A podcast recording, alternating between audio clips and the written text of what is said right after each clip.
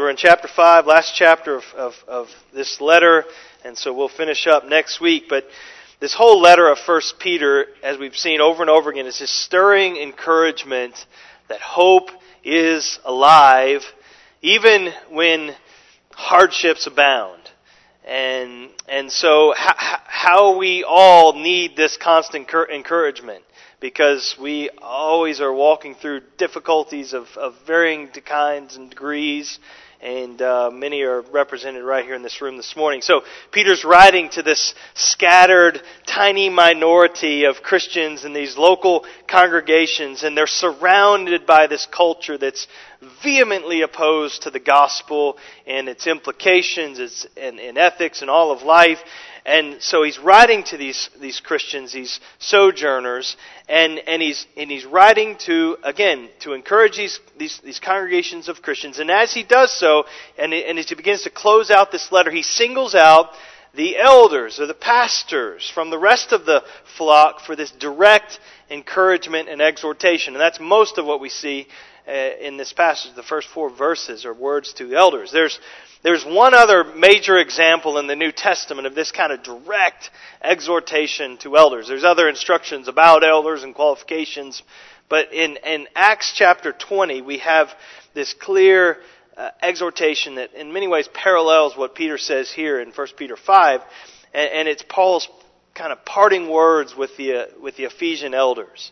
And so the, that, that, that farewell address, I know that you uh, sometimes it's helpful, and I did that this week, just kind of putting this letter and what Peter's saying to these elders and these churches alongside kind of what's going on in in the world at that time and in the church at that time. And so this Peter said those uh, those farewell farewell words to the Ephesian elders about 7 years before Peter wrote this letter. And so but it's very similar in content and in tone. And so both of these exhortations in Acts 20 and in 1 Peter 5, they're rooted in the context of suffering, of difficulty. And so Paul's looking eyeball to eyeball with these Ephesian elders that he's labored alongside of for for two years now and, and he's leaving them and he's not sure if he's going to see them again in this world and he doesn't know what kind of suffering he's going to face when he gets to Jerusalem. And so, but, but it's clear that the, the, the fires of persecution are just intensifying and it's, it's getting hotter and hotter and hotter for the church. And, and so he, he, he tells these pastors in this very warm address as they, as they, they weep and pray together on this, on this shore uh, among the many things he tells them, again, in the context of this suffering, he says to these pastors, care for the church of God. Care for the church of God. And, and the fires of persecution, okay, that was seven years prior to Peter's writing this letter. And so the, the, the fires of persecution, they've, they've only grown hotter by the time that Peter writes this letter. And so it's probably right after this that Rome is set ablaze. And, and if you remember from history, Nero blamed the, the big fire in Rome on Christians. And so that kind of set out, that, that, that started this period of intense, prolonged violent persecution of Roman Christians, and it led ultimately to Peter's martyrdom and to the martyrdom of thousands of other Christians. And so that's we're, we're just before that event, but again, the heat is being turned up quickly, and so there's this deep sense of urgency and concern as Peter writes these words uh, in this letter. And so you see it right there in verse 1, that little particle in the ESV, it's so, or in your translation, maybe therefore. And so that, that little particle is, it's linking what he's about to say, the exhortations he's about to give, to what he said prior. And so we saw this last week in the end of chapter 4, that, that he's, he's, he's uh, related there the inevitability of fiery trials. Don't be surprised when trials come upon you. And, and so the, the, there's going to be suffering, there's going to be persecution, and it's coming against the church, and, and it's going to be increasing for Christians in these churches. And so the help, the, the comfort, the strength, the guidance that, that, that these congregations need will fall largely upon the church leaders. So I think that's the connection here as we get into verse 1 of chapter 5. The spiritual well-being of these local churches when, when faced with this hostility that's coming against them and is going to only be increasing, it's going to depend in large part upon those pastors and elders in the churches. And so they must, they must, Peter's going to say, you must shepherd God's flock. Just like Peter told, or Paul told the Ephesian elders, care for the flock of God. And suffering is intensifying, and Peter says, shepherd, shepherd God's flock. And then he's going to also say, don't just do it, but you've got to do it in the right way. And so that's, that's kind of the, the setting of what we're seeing here in, in 1 Peter chapter 5. And so in times of trouble, God has given us these, these clear instructions and directives for His church and for the shepherds of the church. And so there, there are three commands in this section in verses 1 to 5, there's one command to the elders, there's one command to the flock, and there's one command to everybody. And so you see the first command in, eh, we see that in verses 1 to 4, but to the elders, the command is this, shepherd the flock of God. To the flock, we see it in verse 4, or verse 5, excuse me, be subject to the elders. And then to everyone, at the end of verse 5, clothe yourselves with humility. And so we're going to walk through each of those. The, the, the, largest section is dealing with the elders, and so that'll be where we spend the bulk of our time. So first, elders, shepherd God's flock. That's, that's the command in verses 1 to 4. And so a couple uh, preliminary kind of introductory comments and observations just about church pastors slash elders. And so First one is this, is there are different but interchangeable names given to church leaders. So it's elders, it's pastor slash shepherd, depending on the translation, it's overseers. Those are the three names that are given to the one role. So one role, three different uh, kind of titles that are are given, and those different titles represent different aspects of that one role. But I just want to make sure that's clear in your mind. And some of you may come from church backgrounds where there's this kind of hierarchy, and and those are seen as three different roles. But that doesn't seem to at all be what the New Testament uh, depicts. And so you, but you have these different aspects. So elder, when he, when he, when we're refer, referred to as elders, it's focusing on kind of the character qualities of the men, that they're, they're mature men of God. And so you see those qualifications for elders. And other, another word that's used often is overseers. And often these are used in the same verse, in the same context, and interchangeably again. But overseers, they just meaning they're, the, the part of this role is watching over the flock. It's overseeing the the kind of the leadership and uh, of of the church and and and the progress and the movement of the church. Another uh, description is that of pastors, shepherds, and so it's looking at the function of the church through the metaphor of of of the flock of God, and so focuses again on that that task of providing care and nourishment and protection and leadership for God's people. And so, but I, I just say all that because we, because of our own context and kind of church culture, it's easy to think that pastor and elder are two separate roles. And we sometimes use, we sometimes think of pastors as the people that are paid, and the elders uh, are, and, and so they're kind of a subset of the elders. But that's not at all biblical and it shouldn't be the way we think about uh, pastoring in our own church context. And so we have eight pastors here, eight elders, eight overseers, whichever word you want to use. And so to say Pastor Hutzel is just as legitimate as saying Pastor Dial or, or Pastor Culbertson or anything else. So I'll say more about that in a moment. Second preliminary kind of comment is that every time church leaders are mentioned in the New Testament, they're always referred to in the plural. So, you, so always in the plural. There, there, there's always a, we say, plurality of elders or pastors, or overseers over any church in any given location in the New Testament when that's described. And so there isn't a pastor of the church at Ephesus in the New Testament. There are the elders or the pastors of the church at Ephesus, plural.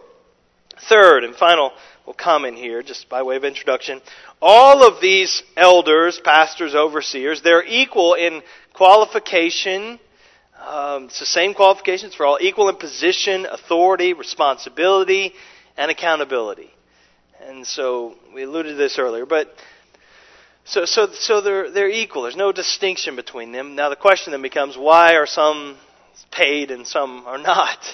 Um, and, and 1 Timothy 5, 17 to 18, there's not a lot of, of instruction in the New Testament about this. I, I want to be candid about that, but there are, there are a few kind of references that I think give us some direction. 1 Peter 5, 17 to 18 is one of those, where he talks about uh, Paul's writing to Timothy and saying those, those, those pastors who labor at preaching and teaching should be considered worthy of, quote, double honor. Now, I know that's not an expression we use. Uh, we don't talk about double honor, but in the context, it seems to be of, of some kind of wage, and so they're supported by the church financially, and and and and so all elders. This is part of the qualification to be an elder. You must be able to teach God's word, but but not all elders will devote their time and energy full time to the task of of teaching and preaching. Only some will do that, and those who do that should be financially supported by the church as the church is able. And by God's grace, Baraka has been able to do that for many, many years, and so that's that's that's a good that's a good pattern. And so, but but I, what I want you to see though is that non-paid pastors, non-staff pastors, are not lesser pastors, or they're they're not subordinate to the paid pastors. I know some of you are like, yeah, we get that, but I, I know I, my own background. This was fuzzy to me. And so the difference among the pastors in this local church, it's functional, it's not formal. Um, and so shepherding still gives definition and shape to the life of every elder here, whether they're paid or, or supported by the church or not. Being a pastor is their primary calling. And, and so, but, but they, but they often, most of our Uh, pastors, they work another job to support their family and provide income. And we talk about tent making pastors. We, we use that because Paul was a tent maker and he provided for his own financial needs through through that kind of work. And but we have, you know, we can have roofing pastors and and elementary school teaching pastors and engineering pastors and I mean, so that but that's all we were saying with that is that the that most pastors will do other things to provide income, but they're still their primary calling is, is to shepherd God's flock. And that's got to flavor every part of their life. Um, now, you can imagine that obviously presents really unique challenges to those men that are pastoring the church, but also working full-time jobs elsewhere. That, and this is why you should pray for pray for these men. The Lord gives grace, but it's an enormous load, and and so please please do note and pray often for them. Alexander Strauch just said about um, pastors, most pastors who have to work other jobs. He says, tent makers must live a pruned life and literally find leisure and rest in the rhythm of serving Christ. They must be willing to forego a measure of career achievement and private leisure for the privilege of gaining the prize. And so, that's a good reminder for us. All right, so with that said, let's get right into the text here, verses 1 to 4. And so, Peter under the inspiration. He's going to show us, one, what the shepherd's calling is in, in verses 1 to 2, and then we're going to see the shepherd's heart, and then thirdly, the shepherd's reward. So the shepherd's calling, his heart, and his reward. So first, shepherd's calling here. Look at verse 1 again with me. Peter says, So I exhort the elders among you, as a fellow elder and a witness of the sufferings of Christ, as well as a partaker of the glory that is going to be revealed. And here's the calling shepherd the flock of God that is among you, exercising oversight. And so begin. I, I exhort the elders among you as a fellow elder. And, and when he says I exhort, it's not like I'm, he's, he's not got, he's angry and that kind of thing. The idea is he appeals to them he, it's like he's got his arms around the shoulders of his dear friends and his fellow pastors, and he's, he's speaking to them warmly, and, and he's speaking with a, with a voice of experience, and he, he knows what they're going through, and he's, and he's got a heart that's full of hope for, for them and for uh, the, the church. And so he says, I exhort the elders as, as a fellow elder. He's identifying himself with these pastors and these in these congregations. He's one of them. He's not over them. Now, he could have legitimately used the title for himself of apostle or even super apostle, something like that. And so, that that is, that's not what he does here. He, he's emphasizing that he knows what it's like to be a pastor like them. And he, he was. He was a local church pastor for, for decades in, in the church of Jerusalem. And, and so he, he's saying, as a fellow, as a fellow pastor, he knows the joys, he knows the sorrows, he knows the, the discouragements, he knows the temptations, he knows, he knows the hardships that come with shepherding churches. And so he says, uh, uh, just this warm, I, I, I appeal to you as fellow pastor. What a motivation to these these pastors and these churches that were really experiencing great hostility. What a motivation and encouragement to us who shepherd even right here. And then he goes on. So not, I just not, he doesn't just exhort them as a fellow shepherd, but he says, I exhort the elders as a witness of the sufferings of Christ. He was a witness. And again, you think of the context of this fiery ordeal. He's saying, I was, I was, I had a front row seat to see the sufferings of Jesus Christ. I was with him for three years during his ministry, and, and so I saw the condescension of the Son of God. I, I witnessed the difficulties that he went through. I, I heard the mockery. I, I saw firsthand the, the opposition that was against him. I, he, he was with Jesus in the garden when Jesus' soul was in such agony that he's sweating drops of blood. He, he, was, he was there when Jesus was betrayed and arrested, and, arrested and, and led away. He was, he was there in the courtyard when Jesus was there at that midnight trial before the Sanhedrin, and, and he was watching that unfold. He, he may have snuck in and saw Jesus on the cross. We're not really told, but he certainly saw the wounds in Jesus' hands and side after uh, Jesus rose again and, and, and so saw the scars and the marks of the sufferings of Christ. And so Peter says, I've, I've seen the sufferings of Christ. But, but being a witness of the sufferings is, is more than just seeing them. He, he testified to them. When you look in Acts and what is Peter's preaching all about, it's about Christ crucified and risen. He's saying, I, I'm a witness to these things. And so is consumed his preaching, but even more than that, in the context of this letter, Peter shared in the sufferings of Christ. He walked in the steps of Jesus and has suffered himself. And so this is, this is again uh, Peter's way of, of identifying with them. I, I am a witness to the sufferings. I'm not sitting up in some ivory tower, you know, penning this kind of theoretical letter. No, I've been there. I walked it. I've seen it. I'm testified to it and I've suffered for it. And then he goes on though, but that's not all. And this is where we, oh, so often in this letter, it's suffering, glory. Suffer now, glory later. And he goes, I exhort the elders not just as a fellow elder, not just as a witness of the sufferings of Christ, but as a partaker in the glory that is going to be revealed. There's glory that awaits us. And, and Peter, he, he, had, he was able to catch a glimpse of this glory when Jesus was transfigured before his eyes and the eyes of two other disciples. But he is, he, he is, present tense, a partaker of glory that is to be future revealed. See the, the grammar there.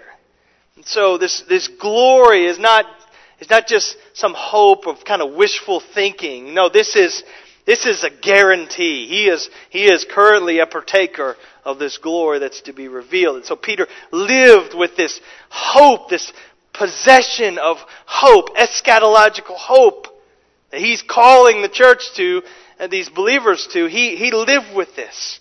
And he encourages these fellow pastors with this hope. Let me just, alright, just back up. That's simply the, the setup for the, now the, the job description of, of pastors. But let me just say to our pastors and elders right here, the, one of the things I think this shows to us as Peter is, is, is appealing to them as a fellow pastor is that the cross has got to be at the center of pastoral ministry. It crosses. We, we live beneath the cross of Jesus Christ. We stay near it always, and the only good we do as pastors is bringing other people near to the cross. And so that, that's, that's our primary calling. It's, it's only out of the overflow of our own experience with the crucified, risen, and returning Christ that we can really minister to God's flock in the way that He intends. And so, and, and, and to this local church. So pray, church, pray that pastors and elders in this church will, will be men who walk closely with Jesus Christ and that we will, we will stay, stay there near the cross, and that will be the focus of everything. And so, so that's, that's just the setup, and now he gets to the real, the exhortation, the appeal, the, the calling of the shepherd, and you see it there. I, I exhort the elders, shepherd the flock of God as among you, exercising oversight. That's the position description of pastors. He's really, as you know, we were in the Gospel of John, I don't know how long ago now, but we finished it up over the last year or so, and, and Peter, Peter's really just passing along that commission that Jesus gave him about 35 years before this letter is written. And it's that, it's that it, it, unforgettable scene on the shore of the Sea of Galilee before Jesus ascended, John chapter 21. And, and so Jesus is there and he, and he says to Peter, John 21, verse 15, Simon, son of John, do you love me more than these? Peter answered, Oh, yes, Lord, you know that I love you. And Jesus said to him, Feed my sheep. And so, three times that dialogue kind of question answer happens. Three times Jesus tells Peter, Shepherd my sheep, tend my sheep, feed my lambs. This is this is this was Peter's commission, and so Peter's simply relaying that. And and this image of shepherding is is not what didn't begin in John 21. This is this is something that's familiar in the Old Testament. We've, Psalm 23 referenced that in praying earlier. It, it, we know that uh, Ezekiel 34, Jeremiah 23, Zechariah 11. Uh, Psalm 100 verse 3 simply says, We are his people and the sheep of his pasture. But you see this throughout Scripture. God is the shepherd, his people are his flock. So that's, that's a clear teaching in Scripture. And so God is the shepherd of his people, but he's, he's appointed human shepherds or under shepherds to, to tend to his flock. But don't forget it, it's his flock. The, the, the church is God's. It's not my flock. It's not the elders' flock, Baraka Bible Church. this is God's flock. There is one chief shepherd, Jesus Christ. We'll see that in verse, verse 4. So if, if you want a true title, Jesus is the only true, quote, senior pastor of Baraka Bible Church. I know we have that title that's become used in, in our culture, but, but he is the pastor. And so all of us who serve as, as shepherds in the church, it's not to diminish that, because he's going to say that's a, it's, a, it's a real thing, but it's, it's we serve under the authority of Christ, and it's his flock. And the word he uses here for flock in verse 2, it doesn't show up in English real well, but it's a diminutive form of this word for flock. And so it could be translated something like little flock. Little flock. It's, the idea is the church is God's precious little flock. And you picture the Lord as a shepherd, and the church is his flock that he cares deeply for. The flock we are called the shepherd pastors in this church is the flock. It's not just any old group of people that just happen to be gathered uh, together and happen to live in proximity. No, this is the beloved flock of God that he is, we're going to see, allotted to our charge. And, and so we, we, we need to, to understand that. Now, so so this imagery of shepherding. I don't. Anybody a shepherd here? We got anybody? You kind of walking. You got your sheep out in the parking lot or something like that. You're not a good shepherd if they're out in the parking lot, probably. But um, but no, we we we are really unfamiliar with shepherding. I know some of you, and I, I mean I know people that have had raised sheep, and I I mean people in high school, you know, showed sheep and FFA and that kind of thing.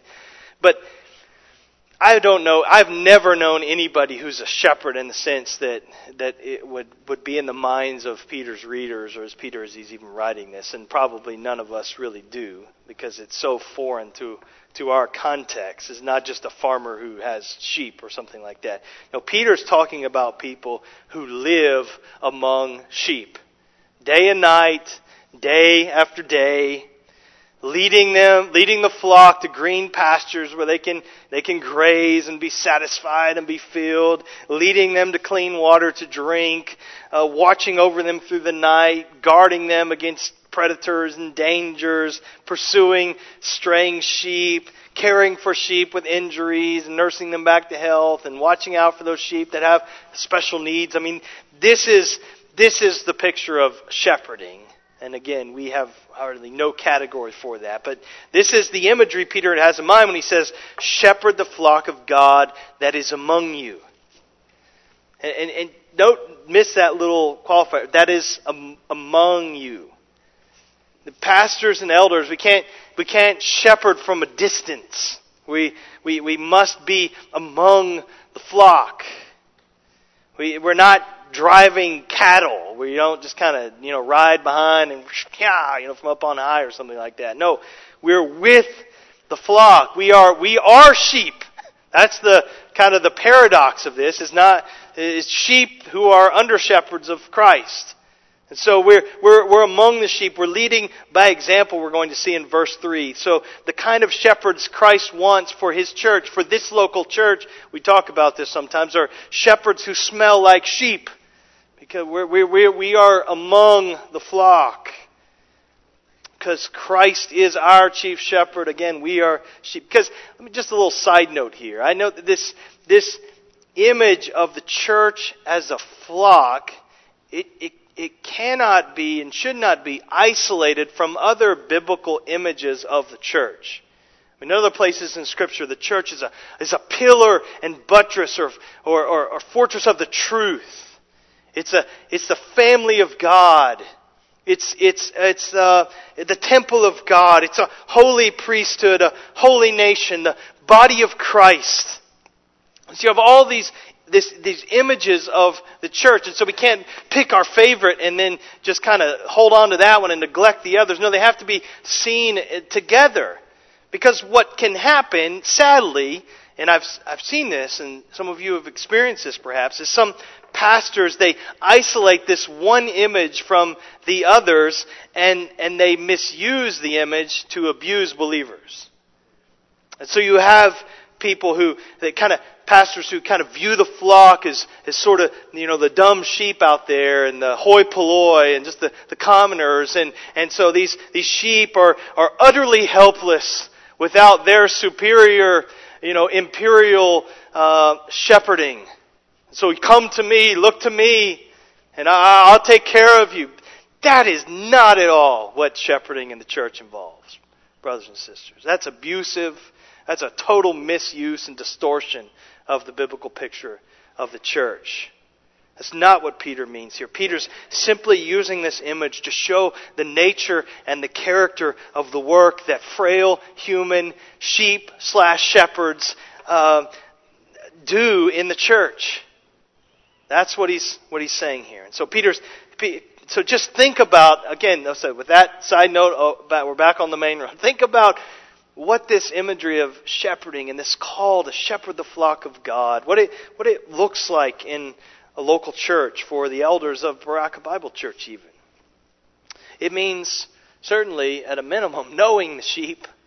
And I mean knowing them by name, knowing the flock. Um, maybe this is why we have a plurality of elders, because there's multiple, you know, large congregation. And so, but we have to know people.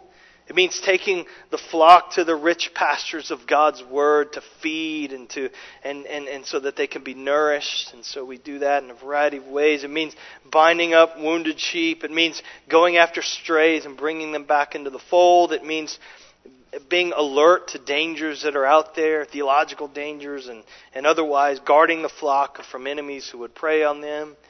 It involves great personal sacrifice and, and, and effort and and certainly, we, we're simply following the supreme example of our Lord Jesus Christ, who laid down his life for the sheep. Um, and so, so this is this is what it means to. This is the the flavor of this command to shepherd the flock of God that elders are given. This is our job description, and it takes takes it takes all kinds of forms and comes in all kinds of different shapes and sizes in a local church. It happens in uh, large Sunday gatherings in a variety of ways, and in small groups, and in one-on-one conversations.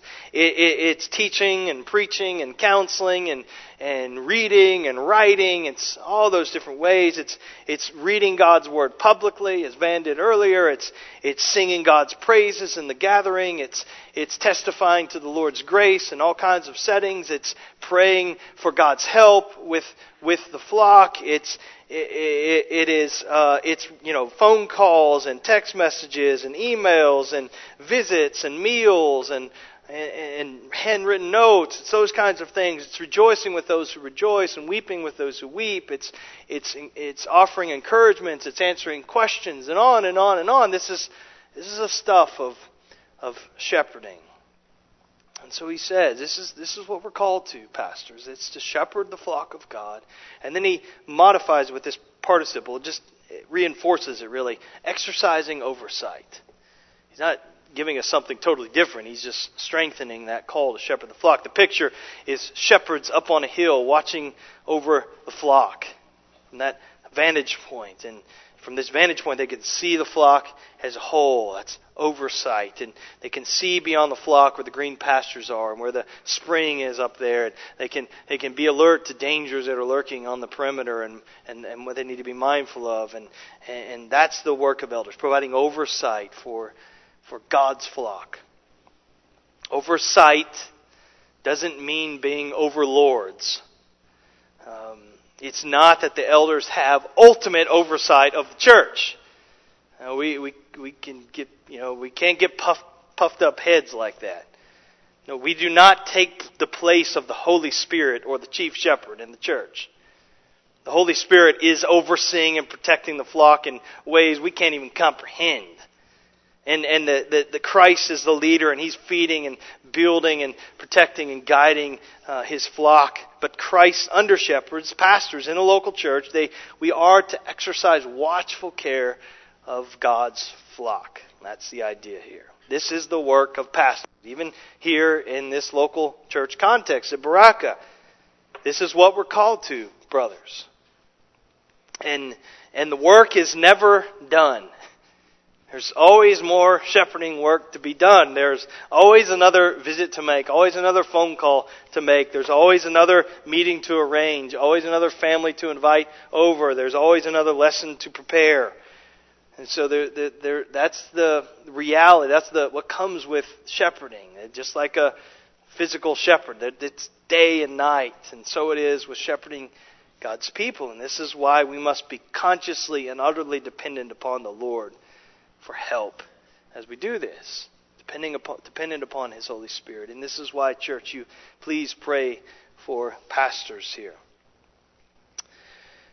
So that's the job description. That's the that's the pastor's, the shepherd's calling. But that's the, he doesn't stop there. Just just do this. Shepherd the flock. Exercise oversight. No, he he is just as concerned with how they do it as he is with what they do. And so that's the next thing. Not just the shepherd's calling, but we see the shepherd's heart. Verses, partway through verse 2, shepherd the flock of God, exercising oversight, not under compulsion, but willingly, as God would have you, not for shameful gain, but eagerly, not domineering over those in your charge, but being examples to the flock. So God cares deeply about the, the motives and the attitudes and the methods of those who lead his people. He, he, so Peter lays out these attitudes and motives that should and should not characterize pastors in, of, of his church. And so these are, there are these three contrasts here in verses 2 to 3, and, and, and they show the wrong ways and the right ways to lead God's people. And so the, the first contrast deals with the, the, the shepherd's attitude towards the work of shepherding. So his attitude towards the work. He says, not under compulsion, but willingly, as God would have you. Now, there are a lot of things we all do in life that we do because it's an obligation. Uh, taking out the trash, washing dishes, doing taxes, that kind of thing. That We just have to do them. Listen, being a pastor should not be something you do because it's an obligation. We shouldn't do it under compulsion. Being a pastor or elder under compulsion is a recipe for disaster in a church. And so God does not want reluctant, unwilling people to care for his sheep. You, you, we all know how awful it is to be served by somebody who really doesn't enjoy what they're doing and doesn't want to be there. You've had it maybe at a restaurant with a waitress or, you know, a nurse at a hospital or something like that or, or a mechanic or whatever context. That's awful. We certainly don't want that from our pastors, though. For them to be un, unwilling and undesirous of, of doing that work. Elders shouldn't serve because they feel pressure from their family or friends or the congregation. Shouldn't serve because it seems to them like, well, there's no one else to do the work. They shouldn't serve because they feel trapped to continue in that role. That's all, that's all serving under compulsion. Uh, one commentator said, Elders are not to serve like drafted soldiers, but like volunteers. And that's the idea. Not, not under compulsion, but willingly. And, and, and, and this willing spirit is, as, as he says, as God would have you serve. Literally, according to God. So, glad, voluntary pastoral ministry, that's God's way. That's the way God cares for his sheep. That's the way he wants us to care for his flock. It's willingly and gladly. So that's the first. We, we see his attitude towards work, and then he deals with his attitude toward money. Not for shameful gain, but eagerly. And so pastors, they're not to have the mindset of a hireling or and they're not to be treated as such by the congregation. And so they're they're not to do the work of pastoring for the sake of of personal gain uh, or for what they can get out of it, but with an eagerness to do good for God's flock and for his cause. And so, so, so not, not for selfish gain, but, but eagerly. Um, this is a stronger word than we, the previous comparison where he says willingly. This, is, this, is this implies enthusiasm or passion. It, it, there's a strong desire, motivation when he says, when he talks about being eager. So they're not, they are concerned about personal sacrifices that they may have to make. They're not concerned about their own financial gain. What they're driven by is caring for the sheep. They, the, the, the shepherds God wants, they love to shepherd God's people. That's what he's saying when he says eagerly. Now, obviously, there's direct application to those of us who are financially supported by the church that we that we pastor. And so we, we who are staff shepherds, elders, we should never view uh, pastoring merely as a kind of a means of making a living. Because, you know, some make a living doing that, we just make a living. That's not the category that we should think of. We should never, as we should, we, or we should always resist the temptation that Paul talks about of, of, of using godliness as a means of gain. Um, and so I, uh, there, there should never be a sense of entitlement for pastors when it comes to things. I, I, I don't think this is as prevalent as it used to be. I, I remember when I was growing up, the pastors and like the pastor in town, you know, he always wore a suit and tie, and and everybody everybody knew who he was. At least in the small town, I uh, they knew the pastors, and they got discounts, and you know everywhere they went, and you know the pastor discount. And I haven't had a pastor discount, I don't think, in my life. So either I, either I don't fit the fit the mold, or or they don't exist anymore. I'm not sure. But I'm just that should that should not be what why, you know a, a pursuit. Expect you to pay for my meal if we go out to eat or something like that because I'm just a poor pastor. No, we're not we're not in it for gain, for personal gain. We we we we we are we are we, we're to do it eagerly. We're eagerly. The the third contrast here has to do with the, the shepherd's attitude toward people. So there's we got to watch his, our attitude towards the work, not under compulsion, but willingly. We got to watch our attitude toward towards money, so we're not greedy, but we but we do it eagerly. And then third, our attitude towards people. He says, not domineering over those in your charge, but being examples to the flock. And so this, I think this last wrong motive is far more subtle and far more widespread uh, a far more widespread temptation for, for pastors. Um, this lust for power, control, it can be a real snare for, for elders, pastors. Um, and it's got to be avoided. Uh, this is pride. Um, and he's going to deal with humility for everybody, but this is how it often shows up for, for, for those in leadership in the church. One commentator said, Pride ever lurks at excuse me, pride ever lurks just at the heels of power. Even a little authority is prone to turn the seemly walk into a most offensive strut. And so it can be even for pastors. He says not not domineering, not heavy-handed in a heavy-handed way, or some of your translations may say lording it over the flock. There's no place for authoritarian, domineering, you know, autocratic leaders in a church family. This is where the imagery, the whole imagery of the church has got to, we're a family and, and the family, in the family of God, there's mutual love and respect and, and, and humility. And that's, we see this, I have all of these references throughout the letter of 1 Peter where this is just seen throughout this letter.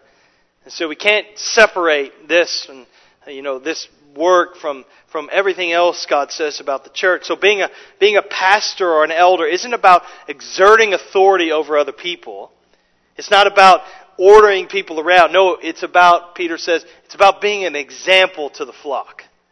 It's being an example. It's not leading by lording, it's leading by modeling.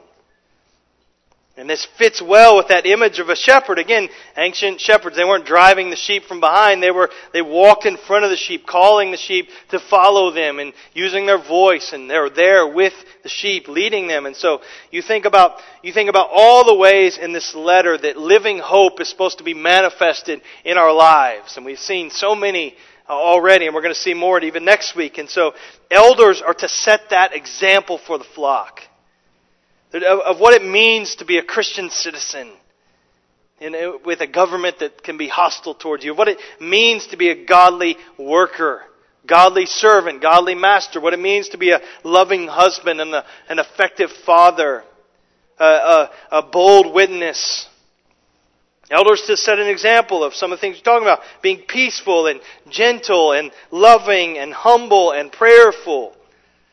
But I would say certainly, in the, in the context of this exhortation, one of the, the, the, key ways that the elders would be an example for the flock is that the flock is watching to see how the elders handle suffering, how they handle the fiery trials, how they handle persecution, and so these original readers who are, who are being ostracized by their neighbors and cut off from their family and, and, and, and shopkeepers won't do business with them anymore and, and, and many of them are destitute. They have no means to provide. And so they desperately needed know, to know what it looked like to share in the sufferings of Christ with living hope. How do we do that? Elders, don't dominate, don't be in a domineering way over the church. Set an example for the flock in this. The churches will be far better served by a very, quote, ordinary elder who is, who is a godly example to the flock than some elder who is well known as a mover and shaker in the community but doesn't set an example of living near the cross. We, we need pastors who are examples to the flock. So the shepherd's calling shepherd the flock of God, exercising oversight, the shepherd's heart, uh, these contrasts of what it's not to look like, what it is to look like, what the right attitude and motivation is. And then the last thing we see to shepherds is the shepherd's reward. You see it in verse 4. And when the chief shepherd appears, you will receive the unfading crown of glory. Reward day is coming. And all the labor, all the sacrifices, all the hardships of pastoral life and ministry, they, they will be vindicated, rewarded. Now, I know you, you look at, you know, me, look at us, and say, that doesn't seem that difficult. And, and I, I'll give you that in, in a lot of ways. There are pressures and there are enormous challenges that come with pastoral ministry in our context. And, but I don't think that the comparison is, is needed, but I do think it's good to be mindful of what Peter's readers were going through.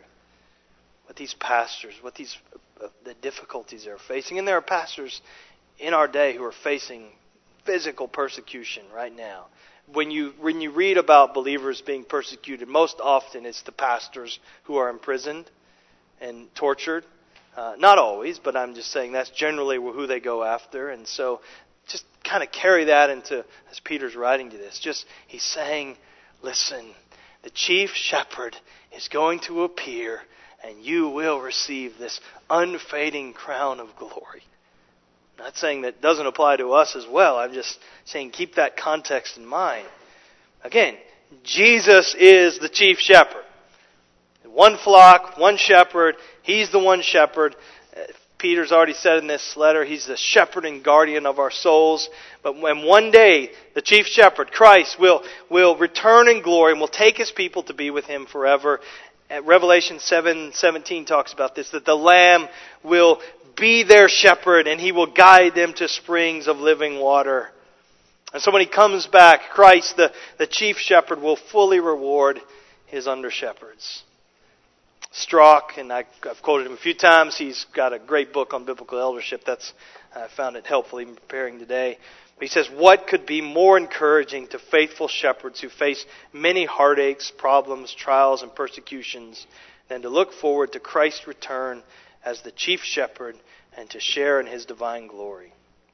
You know, all believers have this prospect of, of great reward to look to. And, and, and yet, yet Peter says that pastors will receive this unfading crown of glory. Now, it may not be different from the reward that others experience. I know there, there's debate and there's interpretive differences here, but Paul, for example, Paul anticipated this crown of righteousness and, and uh, for his service, and he said that it would also be received by all who have loved his appearing. So it may not be that he's saying there's this totally other reward for pastors, maybe saying pastors, you're going to receive this reward with, with, with believers, but it, it may be that it is something unique to shepherds. I, I'm not certain exactly way. Either way, there is wonderful eternal reward that's awaiting shepherds faithfully serve God's flock. And it's not like an earthly crown made of precious metal that tarnishes. It's not like one of those laurel wreaths in their day that would wither and, and just come to nothing. No, the, the, the reason this crown has this unfading quality to it is because of what it's made of. It's made of divine glory. And so it will not ever fade. What a, what a glorious prospect. Ordinary, lowly, unnoticed uh, elders pastors. We won't go down in the history books. Um, no biographies written about us. But if we faithfully shepherd God's flock, we have great reward to look forward to when Christ returns. There may be much, there may not be much to show for our labor in this life, um, but someday Christ, the chief shepherd, will make sure we are fully rewarded. That's a great, a great hope. So, pastors, let me speak to you one more time, and I just want to read again now Peter's words to us. He says, So I exhort you, as a fellow elder, and as a witness of the sufferings of Jesus Christ, as well as a partaker in the glory that is going to be revealed, shepherd the flock of God that is among you, exercising oversight, not under compulsion, but willingly as God would have you. Not for shameful gain, but eagerly. Not domineering over those in your charge, but being examples to the flock. And when the chief shepherd appears, you will receive the unfading crown of glory. So that's the first first command, first exhortation here. The second one deals with the church, and, and, and we could say it this way, is the church line up under your elders. Line up under your elders. I'll be quickly here be quick. Verse 5 Likewise, you who are younger, be subject to the elders. And so we've seen submission throughout Peter's letter. This is a big idea. He's commanded Christians to subject themselves to God given authority in several different spheres in the civil realm, to governmental authorities, and workplace, servant, master in the home, and marriage and husband wife relationship. Now, now he deals with submission and authority in the local church. And he says to, to, to be subject to the elders, to, to, to line up under, uh, like in rank, the same word that we've seen throughout this letter of submission or subject to. And so he says, be subject to the elders. Now, in the context, I think it's, it's clear that this is talking about church leaders, pastors, elders. I, it, the word just means older people. Uh, but I think given the likewise in verse uh, 5 here in the context of verses 1 to 4, it's connecting it together. So I think he's talking about the shepherds of the flock of God. And, and so he turns to, from the elders to the congregation. He says, you, you younger ones, be likewise, be subject to the elders. Kind of singles out the young ones. I don't think that means, you know, that just, just the 20 somethings, you're the only ones that need to worry about this, something like that. No, there are other places in the New Testament that make it very clear that, that, that the whole church, the congregation, is to be subject to the elders. Hebrews 13, 17. Obey your leaders and, be, and submit to them, for they are keeping watch over your souls as those who will give an account. And, and he even talks about how they're to, to submit to them. Uh, but, but Peter, but Peter does seem to feel compelled to kind of single out, single out the younger folk. And, and why? I, I, I think part of it is, is that the more youthful ones in the church tend to be the ones who are, who are like racehorses. They're just ready to charge. They're ready to go. They're ready to get after it. And that's a great thing. That's a gift from God to, to a church to have young people who are, who are just ready to, ready to bust out the gate. They want change. They want to, they want to move. And so, if eldership is seen as kind of slow and sort of stagnant, then, then you can see that the, the younger ones are the ones who are going to have the most difficulty, and there's, there's potential for conflict. And so, I think he kind of has that in mind, and, and, and, and, and, and so he speaks to the young ones, particularly during times of persecution. Which is the context. Younger ones, they might be a little more reckless, unnecessarily uh, endanger the church. And so he's saying to the younger people, you need to submit to those in spiritual leadership. Young, young people with a heart for God, a desire to serve the Lord, they, they can, can gain invaluable wisdom by, by coming alongside older saints, older men, older women, um, and godly pastors and, and, and learning from them and submitting to them. And so, uh, so this is, this is the encouragement. Uh, flock, be subject to the elders. I, I, again, I know submission, it makes us a little squirmy. You talk about in the church, we think, man, what if my pastors, one of my pastors is a jerk or something like that. I hope that's not the case here, but, you know, we have these clear commands. Don't take this out of the context of verses 1 to 4. Pastors aren't to be domineering. They're, every pa- pastor will be accountable to the Lord, and there's other passages to talk about dealing with pastors when they sin. And, and so submission, and also submission doesn't mean just kind of uh, mute acceptance of decisions or just passivity or something like that. No, there's a place for expressing disagreement, expressing concerns. It is not autocratic leadership, but submission is first reflected in an attitude of respect and uh, for pastors and a recognition of Christ's authority and the fact that he's delegated that to to leaders in the church. That's what it really boils down to. I know we in democratic America, I, I think sometimes we can we can really buck against this idea, and we can we can un, move away from a biblical idea of of respect and submission, proper submission to authority in the church. All right, lastly, and we'll close with this. This is for all of us. And the, the command to everyone here is to put on the servant's apron of humility. Put on the servant's apron of humility. Verse 5, the end of verse 5. Clothe yourselves, all of you, pastors, congregation, young, old, men, women, deacons, everybody, all of you, clothe yourselves with humility towards one another, for God opposes the proud but gives grace to the humble. That, this little word, this command, clothe yourselves, it's a very vivid word, and it was used of. Uh, it comes from the, the the the word that was used for the like a servant's apron that they would put on to do their work. And so the imagery is right out of Peter's no doubt recalling Christ taking the towel and girding himself with it and washing the disciples' feet. And so he says, "You you clothe yourself with humility. This is this is the clothes you all need to wear. in the church and uh, understanding that. And, and then he gives the reason for it. There's the, the little for. This is the motivation. This is why. And he backs it up with the Old Testament, Proverbs 3.34. God opposes the proud but gives grace to the humble. The picture's like a God in full armor coming out against his enemies and they're trying to pass and God's just blocking the way and, and he's setting himself in opposition against the proud. But he gives grace to the humble. Um, and how we, we, there's nothing more essential uh, that we need to receive from the Lord than grace. And he, he freely gives it to those who are low and humble. Um, and so we, we need it in all areas of life. All right. Because there, there are many times in, in, in Scripture when shepherds are spoken of. And most of the time, particularly when you look in the Old Testament, it's, it's in a dark light. Um, there are worthless shepherds who feed themselves rather than feeding the flock, Ezekiel 34. Rather than gathering, gathering the flock, some shepherds scatter it, Jeremiah 23.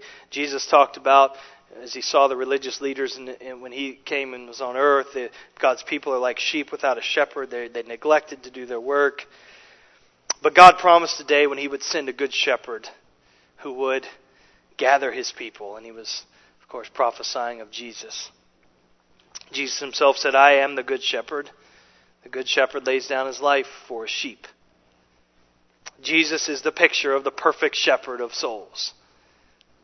He, he knows and leads his flock. My sheep hear my voice. I know them and they follow me. He provides food and drink for his flock. I am the bread of life. Whoever believe, comes to me shall never hunger. Whoever believes in me shall never thirst. He protects his flock. I give them eternal life and they will never perish and no one will snatch them out of my hand. He cares for his flock. We can cast all our anxieties on him because he cares for us. It's our hope for this church does not lie with eight pastors. He lies with one pastor in Christ, the chief shepherd. We, where, where, where the under shepherds fail, and we will, and we do, and and and we will disappoint and we will move slower than you want and we'll we'll do things that are wrong and we'll say things that are dumb. Jesus will never fail. He will succeed.